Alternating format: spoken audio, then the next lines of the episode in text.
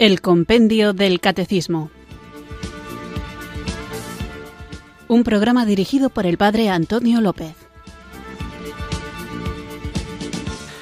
Muy buenas tardes, queridos oyentes de Radio María. Recibid un cariñoso saludo desde Irurzun, en Navarra, quienes sintonizáis la emisora que cambia vidas, la Radio de la Virgen, para escuchar el programa El Compendio del Catecismo, este espacio diario de formación católica en el que tratamos de comprender, conocer el contenido de esta fe que queremos vivir, compartir y defender. Es importante que sepamos qué es lo que los católicos creemos para que en el diálogo con otros cristianos, en el diálogo con los miembros de otras religiones y en el diálogo con personas que se reconocen a sí mismas ateas o agnósticas, sepamos dar razón de nuestra esperanza a todo aquel que nos la pida. Debo decir, a propósito de los ateos, que conozco a muy pocos esto es una cosa que hace poco le comentaba a un chico joven que me decía, soy ateo. Digo, pues no conozco a ninguno. Y dice, pues tienes que relacionarte más. Digo, no, si el problema no es que no me relacione, el problema es que la mayoría de la gente con la que tengo la fortuna de dialogar no son ateos en el sentido de que tengan argumentos capaces de sostener su afirmación de que Dios no existe, sino más bien lo que me encuentro es con gente que dice no saber en qué creer o no saber si cree o no y que incluso quienes se confiesan a sí mismos ateos en realidad no son más que agnósticos que no saben que existe esta opción. Es decir, hay gente que piensa que existen solo los creyentes y los no creyentes, los que afirman que Dios existe y los que afirman que Dios no existe, pero en realidad hay una tercera opción que es, como digo, la más común, que son quienes no saben afirmar ni defender la no existencia de Dios y que viven de una manera que ciertamente es un ateísmo práctico, viven como si Dios no existiera, pero que no pueden justificar esa no existencia de Dios y por tanto se mantienen en la ignorancia, sin ánimo de ofender con esta palabra ignorancia, pero agnóstico en sentido etimológico significa precisamente eso, el que no sabe. Por eso, porque nosotros sí sabemos, porque nosotros creemos, porque nosotros aceptamos lo que Dios nos ha revelado, tenemos que orientar a quien no sabe al conocimiento. Y el conocimiento auténtico es aquel que pone a Dios en el lugar que le pertenece, que no es solamente la existencia, sino el lugar principal de la existencia en un sentido ontológico, filosófico si queréis, pero también en un sentido existencial, en un sentido concreto, porque hay que decir con pena que hay quienes afirman que Dios existe, pero viven en ese ateísmo práctico del que hablaba. Creen que Dios existe, pero viven como si Dios no existiera. Y la fe en Dios y la fe en el Dios que se nos ha revelado en Jesucristo es una cuestión no meramente intelectual, sino sobre todo eminentemente práctica. Se trata de vivir conforme a aquello que creemos, vivir conforme a aquello que nos ha sido revelado y dejarnos transformar por ese Dios Padre, Hijo y Espíritu Santo que hace de nosotros criaturas nuevas. Y esto es un gozo que siempre que podamos tenemos que compartir. Hace muy poquito un amigo me decía que en un momento difícil de su vida, en la iglesia era el único lugar donde sentía paz. Y yo le dije que eso está muy bien, pero que lo que se recibe en la iglesia, entendido en el templo, esa paz que él recibe en la celebración de la Eucaristía o en el rato de oración que hace delante del Santísimo, luego tiene que sacarse fuera. No podemos encerrar la fe únicamente en las cuatro paredes de la iglesia, que aunque es verdad que en esas cuatro paredes se encierra el Santísimo Sacramento, la presencia real de Cristo en la Eucaristía, cuando nosotros estamos con Él, tenemos que dejarnos contagiar de esa vitalidad que emana del sagrario y sacarla a la calle. Esto que el Papa Francisco repite tantas veces de que quiere una iglesia en salida, no es una iglesia en salida en el sentido de que te sales de la iglesia y vives en el mundo olvidando lo que has experimentado dentro, sino una iglesia en salida significa sacar la iglesia a la calle, no salir de la iglesia, sino que la iglesia y cada uno de nosotros conformamos la Iglesia, cada uno de nosotros bautizados y confirmados conformamos la Iglesia, tenemos que hacerla presente en todas las realidades para que todas las realidades estén impregnadas de ese gusto, de ese sabor, de ese olor, de esa hermosura del Evangelio. Quien realiza esto en nosotros y quien puede realizarlo en el mundo a través de nosotros es el Espíritu Santo. Así que vamos ahora juntos, como cada día, porque lo necesitamos y sin él no podemos hacer nada, a invocarlo con fe. Ven Espíritu, ven Espíritu.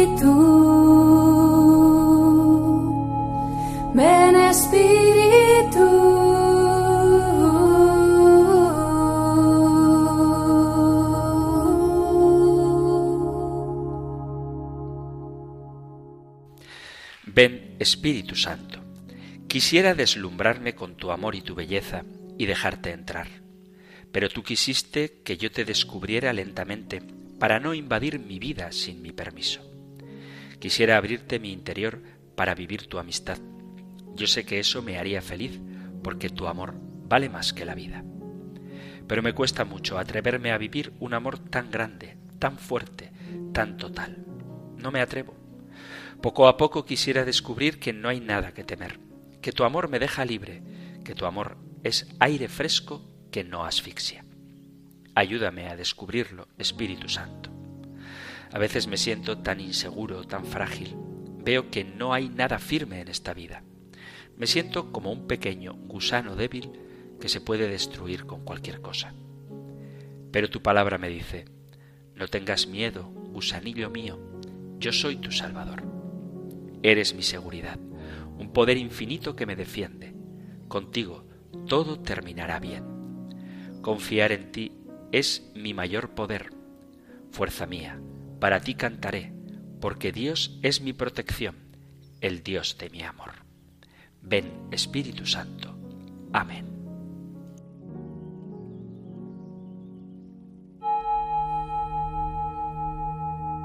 Ven Espíritu,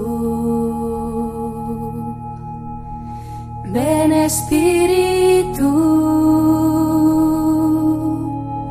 ven Espíritu.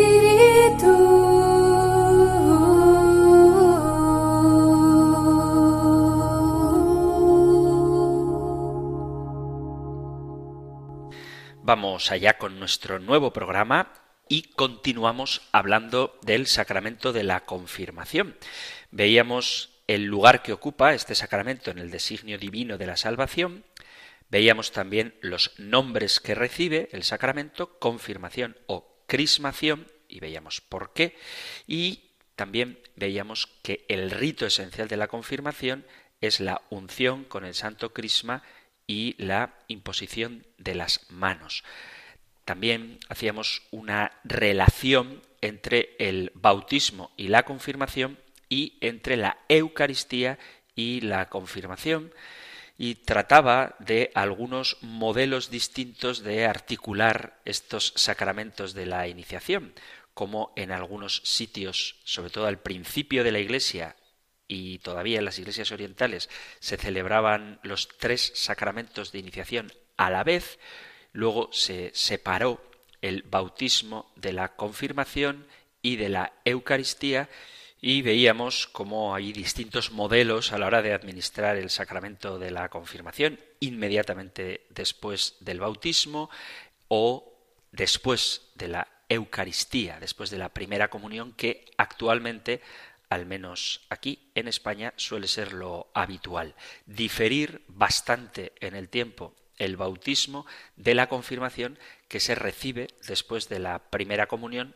y daba algunas opiniones personales a propósito de si esto pastoralmente es correcto o no y cómo, aunque quizá pastoralmente tenga sus ventajas, se desdibuja un poquito el sentido que tiene el sacramento de la confirmación, convirtiéndolo, como se recibe de adulto, en el sacramento de la madurez, cuando la plenitud de la gracia, la ventaja de poder participar de todos los tesoros de la Iglesia no es la confirmación, sino la Eucaristía. Vamos a continuar hablando de esto con la siguiente pregunta que encontráis en el Catecismo Mayor en los puntos del 1302 al 1305 y del 1316 al 1317. Nosotros escuchamos ahora la pregunta 268 del compendio del Catecismo.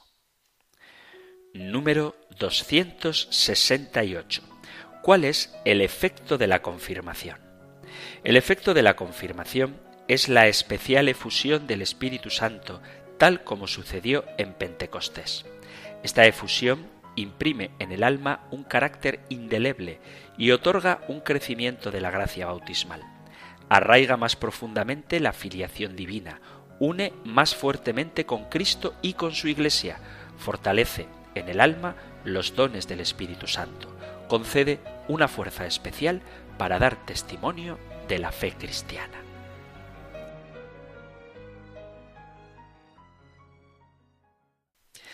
Comenzaré recordando que ninguna otra acción litúrgica de la Iglesia, ningún otro sacramento, ha provocado más debates teológicos que este segundo sacramento de la iniciación cristiana. Sin embargo, tratándose de un verdadero sacramento, hay que suponer que en él se dan las mismas dimensiones histórico-salvíficas que encontramos en el bautismo. Es más, siendo el sacramento de la confirmación un robustecimiento y perfeccionamiento del bautismo, podemos pensar que lo es también a nivel de la historia salvífica personal de cada uno de nosotros. A veces se ha polarizado excesivamente la dimensión del Espíritu Santo, el sacramento como don del Espíritu Santo, y aunque esto es verdad, podemos olvidar otros aspectos que también son importantes a la hora de entender los efectos del sacramento de la confirmación. El reduccionismo llevaría al empobrecimiento. También hay que prestar la debida atención a todas las perspectivas que sitúan correctamente el sacramento de la confirmación en la economía de la salvación y tener una imagen teológicamente completa de este sacramento. Es decir, que aunque en el sacramento de la confirmación tenemos como gran protagonista al Espíritu Santo, lo cierto es que hay algo primordial en todos los sacramentos, en toda la vida de la Iglesia, que es la dimensión cristológica. La primera consideración de todo sacramento es esta, la consideración cristológica, cristocéntrica, su referencia al misterio de Cristo. Igual que cualquier otro sacramento, la confirmación encuentra su fundamento y su razón de ser en Jesucristo, en el misterio de Cristo. Sin esta referencia al acontecimiento central de la historia de salvación, el sacramento de la confirmación no sería comprensible. Antes que nada, también la confirmación es un sacramento de la Pascua y precisamente por serlo puede ser además otras muchas cosas. Una teología del sacramento que no desarrolle esta dimensión cristológica estaría coja, estaría incompleta. A esta dimensión dirigen nuestra atención dos de los símbolos tradicionales del sacramento de la confirmación, la unción y la signación. A ella nos orienta también mediante la tipología, mediante la imagen del Antiguo Testamento, la unción de los sacerdotes, reyes y profetas que nos remiten a la unción de Cristo, a la cristificación. Acordaos de que Cristo significa ungido, Mesías significa Cristo, que significa ungido. Mesías en hebreo, Cristo en griego, ungido en castellano. Estos símbolos nos están indicando que también el sacramento de la confirmación, como todo sacramento, es celebración memorial del misterio de Cristo en su totalidad. La unción postbautismal en la interpretación de la tradición se contempla en relación con las unciones de Cristo. En la vida de Cristo, los escritos del Nuevo Testamento y la tradición señalan diversas unciones del Espíritu. En la encarnación, después del bautismo en el Jordán y en la resurrección. Cada una de estas unciones presenta una doble vertiente. Por una parte, en cada una de estas unciones, Cristo en su humanidad es engendrado por el Padre, es constituido hijo, y en los tres casos se escucha la voz del Padre. Hoy te he engendrado. Pero también en los tres casos es ungido por el Espíritu para su misión, para el cumplimiento de su función mesiánica, proclamado e investido como Mesías, ungido como profeta del Altísimo, como el testigo del Padre, el príncipe de la paz, el sumo sacerdote de la nueva alianza. La función profética, sacerdotal y regia está presente desde el comienzo de su existencia terrena. La unción en el Jordán fue como una anticipación figurativa y profética de la unción definitiva que recibiría del Espíritu Santo en la muerte y resurrección. En una forma incipiente en la encarnación y de una manera figurativa en el Jordán y de una manera plena en la Pascua. En cada unción, Jesús es lleno del Espíritu para que pueda ser dador del Espíritu, como un recipiente que primero se llena y después se desborda.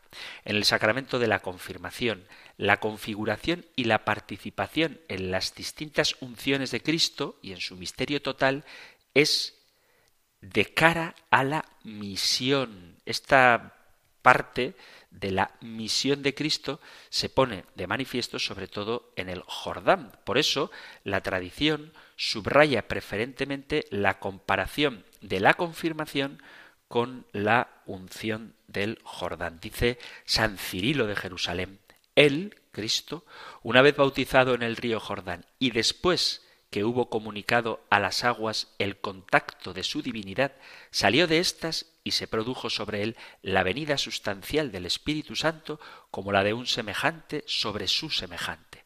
De igual modo para vosotros, una vez que salisteis de la piscina, fue la crismación, la figura de aquella con la que fue ungido Cristo.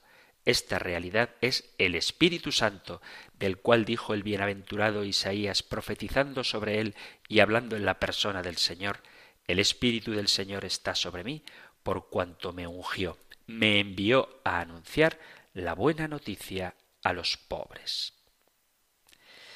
A esta unción se hace también referencia cuando se signa al confirmando con la señal de la cruz, símbolo de la muerte redentora. La confirmación es acontecimiento salvífico porque en ella se actualiza el misterio redentor de Cristo y permite a quien recibe este sacramento una comunión, una participación en este misterio, en el misterio total de Cristo, especialmente en el misterio pascual de su muerte y resurrección. Se trata de una nueva comunión con el misterio de Cristo, una intensificación y reforzamiento de esta comunión que ya recibimos en el bautismo, una participación más plena en el misterio redentor. Como resultado de esta nueva experiencia pascual, se produce una mayor unión con el ungido, una mayor semejanza. Los confirmados se configuran más perfectamente, más plenamente con Cristo. Adquieren derecho pleno al nombre de cristianos por esta unción y por esta configuración mayor con el ungido por antonomasia que es Cristo. La imagen de Jesús impresa en el bautismo estaba llamada a irse enriqueciendo, reforzando los trazos, perfeccionando los rasgos, mejorando la semejanza. La configuración es susceptible de mejora y perfeccionamiento por obra del artista divino que es el Espíritu Santo. La señal que marca la confirmación es siempre un signo de Cristo, es la imagen de Cristo, la imagen de aquel a quien pertenecemos, el nombre de Cristo ya impreso en el bautismo, pero que en virtud de este nuevo sacramento gana en profundidad, parecido y riqueza de detalles. La tradición ha hablado de este tema con el concepto de carácter indeleble impreso en el alma por la confirmación. Y no hay que entenderlo como un nuevo carácter distinto del del bautismo, sino como una modificación específica de aquel para parecernos más, mejor a aquel a cuya imagen hemos sido recreados, la imagen de Cristo, en el bautismo. Existe en la tradición una concordancia básica en relacionar de manera especial el sacramento de la confirmación con el Espíritu Santo, hasta el punto de que con frecuencia se denomina el sacramento del Espíritu Santo. Pero esta constatación habría que armonizarla con otro dato igualmente importante que afirma que en el bautismo ya se da una comunicación del Espíritu Santo. Se plantea pues la cuestión. Y entonces, si ya se nos ha dado el Espíritu Santo en el bautismo, el sacramento de la confirmación, ¿qué es lo que aporta?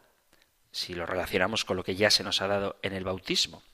La diversidad entre ambas comunicaciones del Espíritu Santo, la del bautismo y la de la confirmación, tendrá que explicarse, en última instancia, a la luz de la variedad de funciones y formas en las que el Espíritu Santo actúa, sobre todo en el misterio de Cristo. A medida que se separó el bautismo de la confirmación, fue creciendo el interés por precisar el significado específico de este sacramento. La tendencia mayoritaria fue la de atribuir a la confirmación la comunicación del Espíritu Santo. Toda la tradición, tanto en Oriente como en Occidente, relaciona de una manera especial la unción con el crisma con la unción de Jesús por el Espíritu después de su bautismo en el Jordán. Otra corriente prefiere vincular el don del Espíritu Santo que tiene lugar en la confirmación con el misterio de Pentecostés. ¿Qué es lo específico del don del Espíritu Santo en la confirmación? ¿Podemos hablar de una nueva comunicación del Espíritu Santo en la confirmación distinta de la que se había dado en el bautismo? Vamos a decir que sí, porque en la Iglesia se atribuye a la efusión del Espíritu Santo en la confirmación una plenitud que no se da en el bautismo. También, desde este punto de vista, la confirmación aparece como plenificación del bautismo. En la confirmación se confiere la plenitud del Espíritu Santo. Dice Santo Tomás de Aquino que en este sacramento se comunica la plenitud del Espíritu Santo. La expresión derramar que la Biblia utiliza para significar la comunicación del Espíritu Santo sugiere la imagen de la abundancia y esto se aplica a la unción crismal. La palabra efusión significa una abundante comunicación del Espíritu. El Espíritu que se derrama sobreabundantemente no se ve oprimido por los límites ni encerrado en el estrecho espacio que lo pueda frenar. Fluye sin cesar, rebosa su abundancia. Solamente tiene que abrirse nuestro corazón y estar sediento. Cuanta fe seamos capaces de presentar, tanta abundancia de gracia recogeremos. Tanto en las fórmulas litúrgicas como en los escritos de los santos padres, el verbo llenar es el término que mejor clarifica la acción del Espíritu Santo en el sacramento de la confirmación. Por una parte se espera de él que llene al sujeto que lo recibe de sabiduría, ciencia, fuerza, virtudes y por otra parte se pide a Dios que lo llene de su Espíritu Santo. Esta misma idea se expresa en una característica típica de este sacramento y es que en él se confieren los siete dones del Espíritu Santo. La perfección se alcanza cuando por las invocaciones del sacerdote se infunde el Espíritu Santo, espíritu de sabiduría e inteligencia, espíritu de consejo y de virtud, espíritu de conocimiento y de piedad, espíritu de santo temor, que son como las siete virtudes del Espíritu. Estos testimonios los encontramos en los santos padres y en la tradición de la Iglesia que llegó a afirmar que el bautismo otorga las virtudes, la confirmación otorga los dones del Espíritu Santo y el sacramento del orden las bienaventuranzas. La tradición de la Iglesia, apoyándose indudablemente en el simbolismo del número siete, ha querido expresar simplemente que la confirmación el Espíritu Santo derrama sus dones sobre el confirmado, no ya sin medida, como sobre Jesús en el Jordán, pero sí con gran abundancia. Esta idea la encontramos extraída del profeta Isaías en el capítulo 11, donde se habla de estos dones del Espíritu Santo. Dice así la escritura, Isaías capítulo 11, versículo primero, saldrá un vástago del tronco de Jesé y un retoño de sus raíces brotará. Reposará sobre él el espíritu de Yahvé, espíritu de sabiduría e inteligencia, espíritu de consejo y fortaleza, espíritu de ciencia y temor de Yahvé. Le inspirará el temor de Yahvé. No juzgará por apariencias, ni sentenciará de oídas. Por tanto, el sacramento de la confirmación nos configura con Cristo que posee la plenitud del Espíritu Santo del que nosotros participamos, de esta plenitud del Espíritu Santo, participamos en el sacramento de la confirmación. De hecho, si nos vamos a la respuesta del compendio del catecismo a la pregunta de hoy de cuál es el efecto de la confirmación, fijaos las palabras que utiliza. El efecto de la confirmación es la especial efusión del Espíritu Santo, tal y como sucedió en Pentecostés, y esta efusión imprime en el alma un carácter indeleble y otorga un crecimiento de la gracia bautismal, arraiga más profundamente la filiación divina, une más fuertemente con Cristo y con su Iglesia, fortalece en el alma los dones del Espíritu Santo y concede una fuerza especial para dar testimonio de la fe cristiana. Por lo tanto, la confirmación lo que hace es ratificar y enriquecer, disponer para la misión, para vivir aquello que recibimos en el bautismo. Vamos a hacer ahora una breve pausa musical y continuamos con nuestro programa.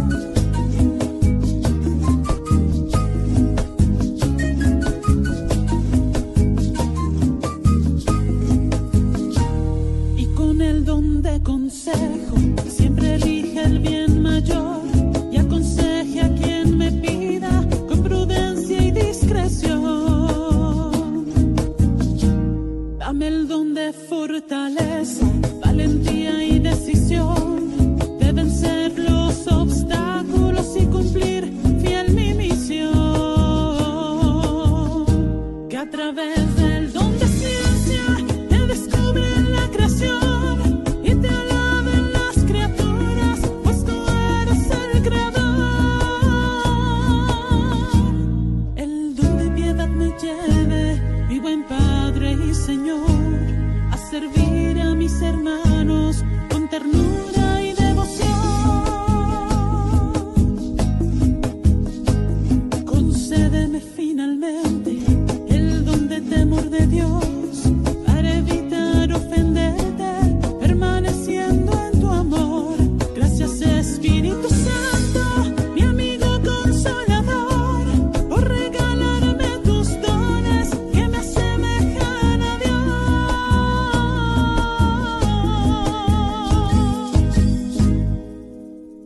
Estás en Radio María escuchando el programa El Compendio del Catecismo, nuestro espacio diario de formación católica en el que vamos comprendiendo o tratando de comprender esta fe que nos salva, guiados por el libro de El Compendio del Catecismo, este programa que puedes escuchar todos los días de lunes a viernes de 4 a 5 de la tarde, una hora antes si nos sintonizas desde las Islas Canarias. Y hoy estamos hablando de la pregunta 268, ¿cuál es el efecto de la confirmación?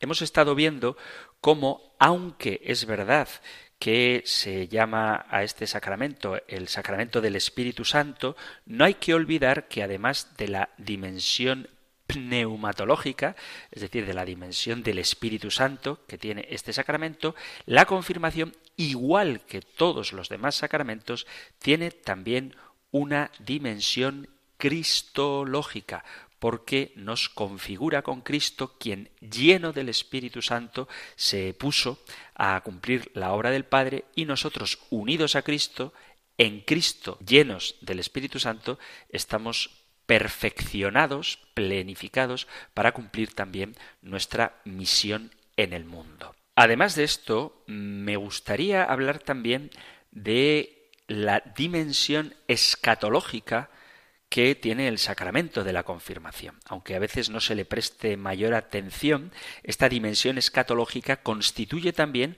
un capítulo importante en la comprensión del sacramento de la confirmación. La unción con el crisma viene a reforzar la orientación escatológica que recibe la vida del cristiano en el bautismo y que la Eucaristía se encargará de ir alimentando a lo largo de toda la existencia.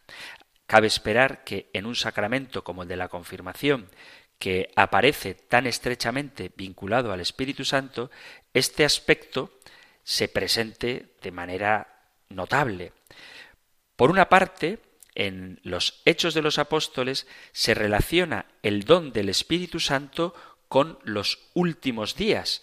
Dice capítulo 2 de los Hechos de los Apóstoles, a partir del versículo 17, sucederá en los últimos días, dice Dios, derramaré mi espíritu sobre toda carne y profetizarán vuestros hijos y vuestras hijas, vuestros jóvenes verán visiones y vuestros ancianos soñarán sueños. Esto evoca tanto al profeta Isaías, en el capítulo 32, como al profeta Ezequiel en el capítulo 36, como al profeta Joel en el capítulo 3. No lo leo todo por no pasar demasiado tiempo leyendo la escritura y seguir adelante, pero sí que vemos cómo los Hechos de los Apóstoles habla de que en los últimos días, aquí está la dimensión escatológica, y numerosos pasajes del Nuevo Testamento hablan del Espíritu Santo que se da en la Iglesia como arras, como primicia, como promesa o como prenda. Dice, por poner algunos ejemplos, la carta a los romanos en el capítulo 8, en el versículo 11, y si el espíritu de aquel que resucitó a Jesús de entre los muertos habita en vosotros, aquel que resucitó de entre los muertos dará también la vida a vuestros cuerpos mortales por su espíritu que habita en vosotros. Está hablando de la resurrección de la carne. Y en el versículo 23 del mismo capítulo 8 de la carta a los romanos dice, pues sabemos que la creación entera gime hasta el presente y sufre dolores de parto, y no sólo ella, también nosotros, que poseemos las primicias del Espíritu, nosotros mismos gemimos en nuestro interior anhelando el rescate de nuestro cuerpo. Vuelve a hablar de la resurrección futura. En la carta a los Efesios, en el capítulo 1, leemos versículo 13, en él también vosotros, tras haber oído la palabra de la verdad, el Evangelio de vuestra salvación, y creído también en él, fuisteis sellados con el Espíritu Santo de la promesa, que es prenda de nuestra herencia para redención del pueblo de su posesión, para alabanza de su gloria. Y en el capítulo 4 de la carta a los Efesios, en el versículo 30 dice, no entristezcáis al Espíritu Santo de Dios, con el que fuisteis sellados para el día de la redención. Se está hablando de una dimensión escatológica. El sello, identificado con el Espíritu Santo, es impreso en el alma como protección para el último día. Estos textos, aunque no se refieren explícitamente al sacramento de la confirmación, sí han influido en la concepción que de él se tiene a través de la tradición. La confirmación se confiere con vistas a la vida eterna, dice San Ambrosio. Así que fuiste sumergido, te presentaste al sacerdote. ¿Qué te dijo? Dijo, Dios Padre Omnipotente, que te regeneró por el agua y el Espíritu y te perdonó tus pecados, Él mismo te unge para la vida eterna. Toma en cuenta para qué fuiste ungido, para la vida eterna, dijo. La confirmación es, por lo tanto, una vestidura para la inmortalidad. Todos los sacramentos, todo lo que celebramos en la Iglesia, tiene una dimensión escatológica, todo lo que recibimos aquí, en la tierra, todos los sacramentos de manera especial, fructifican plenamente en la vida eterna y se considera el don del Espíritu Santo como una prenda de la consumación final. A los que renacieron del agua y del Espíritu, el crisma de salvación los haga partícipes de la vida eterna y consortes de la gloria celestial. Esto dice la bendición del crisma del rito romano. Y en la liturgia oriental, que es muy bonita, dice, que camine en tu luz, que sea hijo de la luz y que camine en ti y llegue hasta ti. Afiánzalo en la fe en ti, asegura sus pasos por los caminos de tus mandamientos vivificantes, haz de él un hijo de la luz, para que viva sin reproche bajo el reinado de tu Cristo, hazlo digno de ser tu familiar, a fin de que todos los que son consagrados y ungidos con este mirón, con el crisma, así es como lo llaman en Oriente, brillen cuando estén ante ti el día del juicio, como las estrellas del cielo en la gloria de tus santos, y reciban las tiendas eternas de los santos según tu promesa verídica, y sean contados entre los primogénitos que están inscritos en el cielo, para que el crisma sea para ellos alegría eterna, gozo sin fin, sello indeleble. Este óleo es el comienzo de un camino celestial, la escala que sube al cielo, el arma contra las fuerzas hostiles, el sello infrangible del Rey, el signo que libera del fuego, el protector del creyente y el ahuyentador de demonios. El mirón tiene la llave del reino del cielo. El bautizado es sellado con el mirón para que se haga terrible a los demonios. Como está dicho, en Egipto el exterminador no se acercó a la casa que llevaba el signo de la sangre. Y esto sirve de apoyo para el simbolismo de la unción que impregna y adhiere a quien lo recibe con el aroma de Cristo que nunca le abandona. Es vestidura de inmortalidad la presencia del bálsamo en la confección del crisma, sabéis que el crisma es perfume mezclado con el aceite, se debe a que el bálsamo se convierte en algo que le da incorruptibilidad.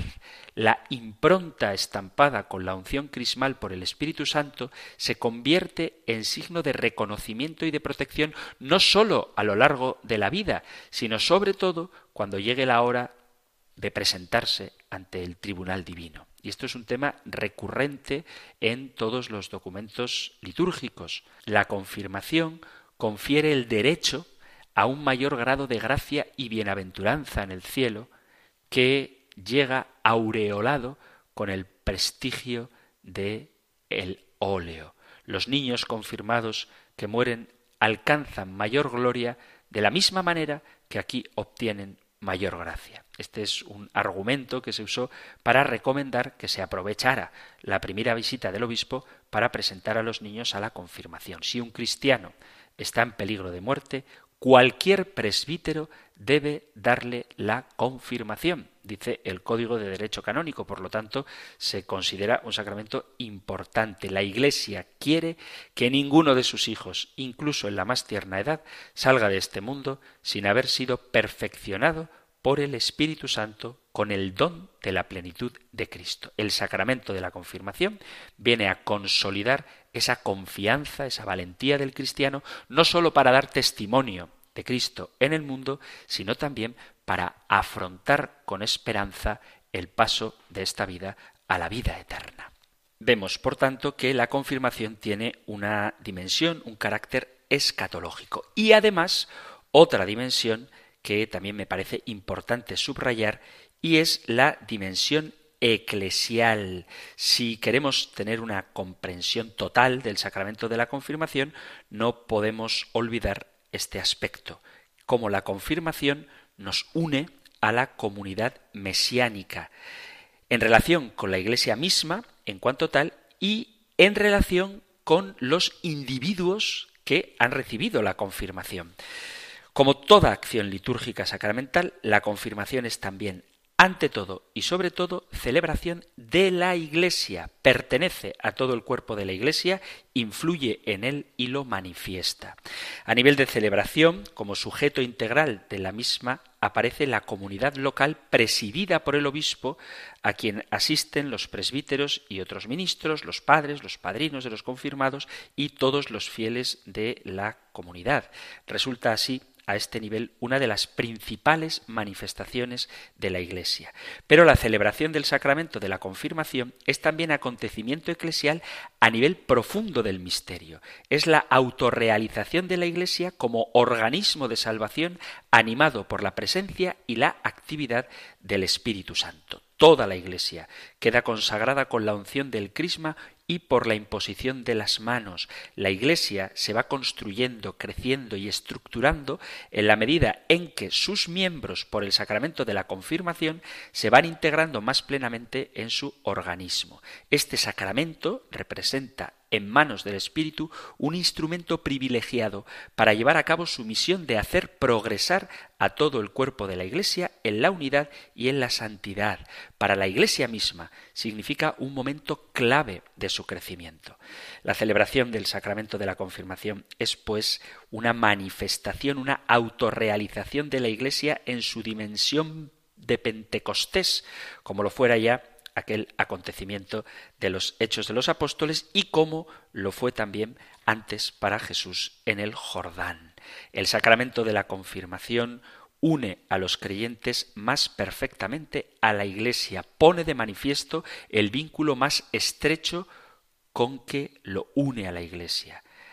Los confirmados son miembros más perfectos del pueblo de Dios. Estas expresiones hablan de esa vertiente de la dimensión eclesial de la confirmación. Hay que notar que la interpretación del capítulo 8 de los Hechos de los Apóstoles como signo de la institución desde los orígenes del sacramento de la confirmación manifiesta esa preocupación de las primeras comunidades cristianas en querer vincular a la iglesia de Jerusalén con las nuevas iglesias que se iban fundando. El ministerio del obispo, que en este sacramento adquiere un singular relieve, aunque no es esencial del sacramento, porque el obispo puede delegar, tiene un gran significado teológico que hay que subrayar. La pregunta de quién es el ministro de la confirmación, que ya lo veremos más adelante, tiene mucho que ver con esto de la dimensión eclesial del sacramento de la confirmación. El obispo, que es el ministro de la confirmación, como jefe máximo y representante de la iglesia local, es el que tiene confiada esta administración del misterio de la unidad. En el obispo, en persona, se significa esa comunión eclesial tanto en el seno de la Iglesia local como en su relación con la Iglesia universal. La recepción del Espíritu Santo por el ministerio del obispo pone de manifiesto el vínculo más estrecho que une a los confirmados a la Iglesia. El obispo es el garante de la autenticidad del testimonio que debe dar el confirmado. Como sacramento de iniciación que es, la confirmación continúa el proceso de iniciar más profundamente al misterio y a la vida de la Iglesia. El confirmado adquiere un nuevo estatuto social en la comunidad cristiana, una más fuerte caracterización como miembro de la Iglesia como mayor de edad en la comunidad eclesial, se compromete a emplearse más a fondo y a corresponsabilizarse en el crecimiento del cuerpo de Cristo. El sacramento le capacita para participar con un título nuevo, y pública y oficialmente participa de las tareas propias del Mesías, esa tarea de misión, esa tarea de evangelización, esa tarea de instauración del reino de Dios que incumben a toda la Iglesia y por lo tanto incumben también a quien forma parte de ella y quien recibe el Espíritu Santo precisamente para llevar a cabo esa misión. Queridos amigos, queridos oyentes del compendio del catecismo, vamos a dejar aquí el tema por hoy. Continuaremos hablando del sacramento de la confirmación y me gustaría animaros a que si habéis recibido este sacramento, si alguno se está preparando para recibirlo, si alguno no lo ha hecho, pues le animo a que se apunte a la catequesis que le prepare para recibir este sacramento y tener en cuenta estas tres dimensiones de las que hemos hablado hoy. Fundamentalmente la dimensión neumatológica del Espíritu Santo que está siempre vinculada a la dimensión cristológica, cristocéntrica, toda la obra de la Iglesia encuentra su fundamento en el misterio total de Cristo, también esa dimensión escatológica, no nos conformemos con un cristianismo meramente horizontal, simplemente de mejorar este mundo, sino, aunque hay que mejorar este mundo, aunque tiene ciertamente connotaciones o implicaciones horizontales, humanas, sociales, la vida evangélica es sobre todo con esa mirada puesta en el destino eterno que nos aguarda en el cielo, al que debemos aspirar, por el que debemos trabajar, que tenemos que buscar aspirar al cielo, en definitiva, aspirar a la santidad, y todo esto dentro de la iglesia, porque el sacramento se recibe en la iglesia y para la iglesia, el sacramento de la confirmación, como todos los demás sacramentos. Ya me contaréis si pensáis en esa dimensión escatológica, si vivís la confirmación como una unión y una identificación más plena con Cristo y si todo esto lo vivís en el seno de la Iglesia con la intención de edificarla. Vuelvo a lo que decía en el programa anterior al final, que es una lástima que hay quien piense que el sacramento de la confirmación es el último vínculo que tiene con la Iglesia, cuando en realidad es el vínculo que le fortalece para permanecer en ella y responsabilizarse con mayor intensidad en la tarea de la Iglesia que existe para evangelizar. Si queréis compartir cualquier tema referido a la confirmación, si queréis hacer alguna pregunta de cualquier otro aspecto de la vida de la Iglesia, si queréis dar vuestro testimonio, sabéis que Radio María pone a vuestra disposición dos medios por los que cada día podéis poneros en contacto con este programa. Se trata del correo electrónico compendio arroba radiomaria.es, compendio arroba radiomaria.es o el número de teléfono para WhatsApp que podéis enviar vuestros mensajes en formato de audio o con un texto escrito, lo que prefiráis, al número 668-594-383.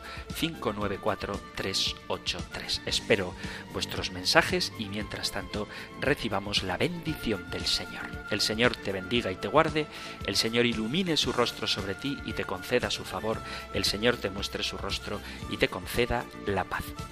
Muchísimas gracias por estar ahí, gracias por escuchar el compendio del catecismo y si queréis volveremos a encontrarnos en un próximo programa.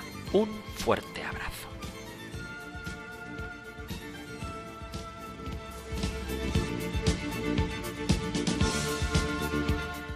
El Compendio del Catecismo. Un programa dirigido por el Padre Antonio López.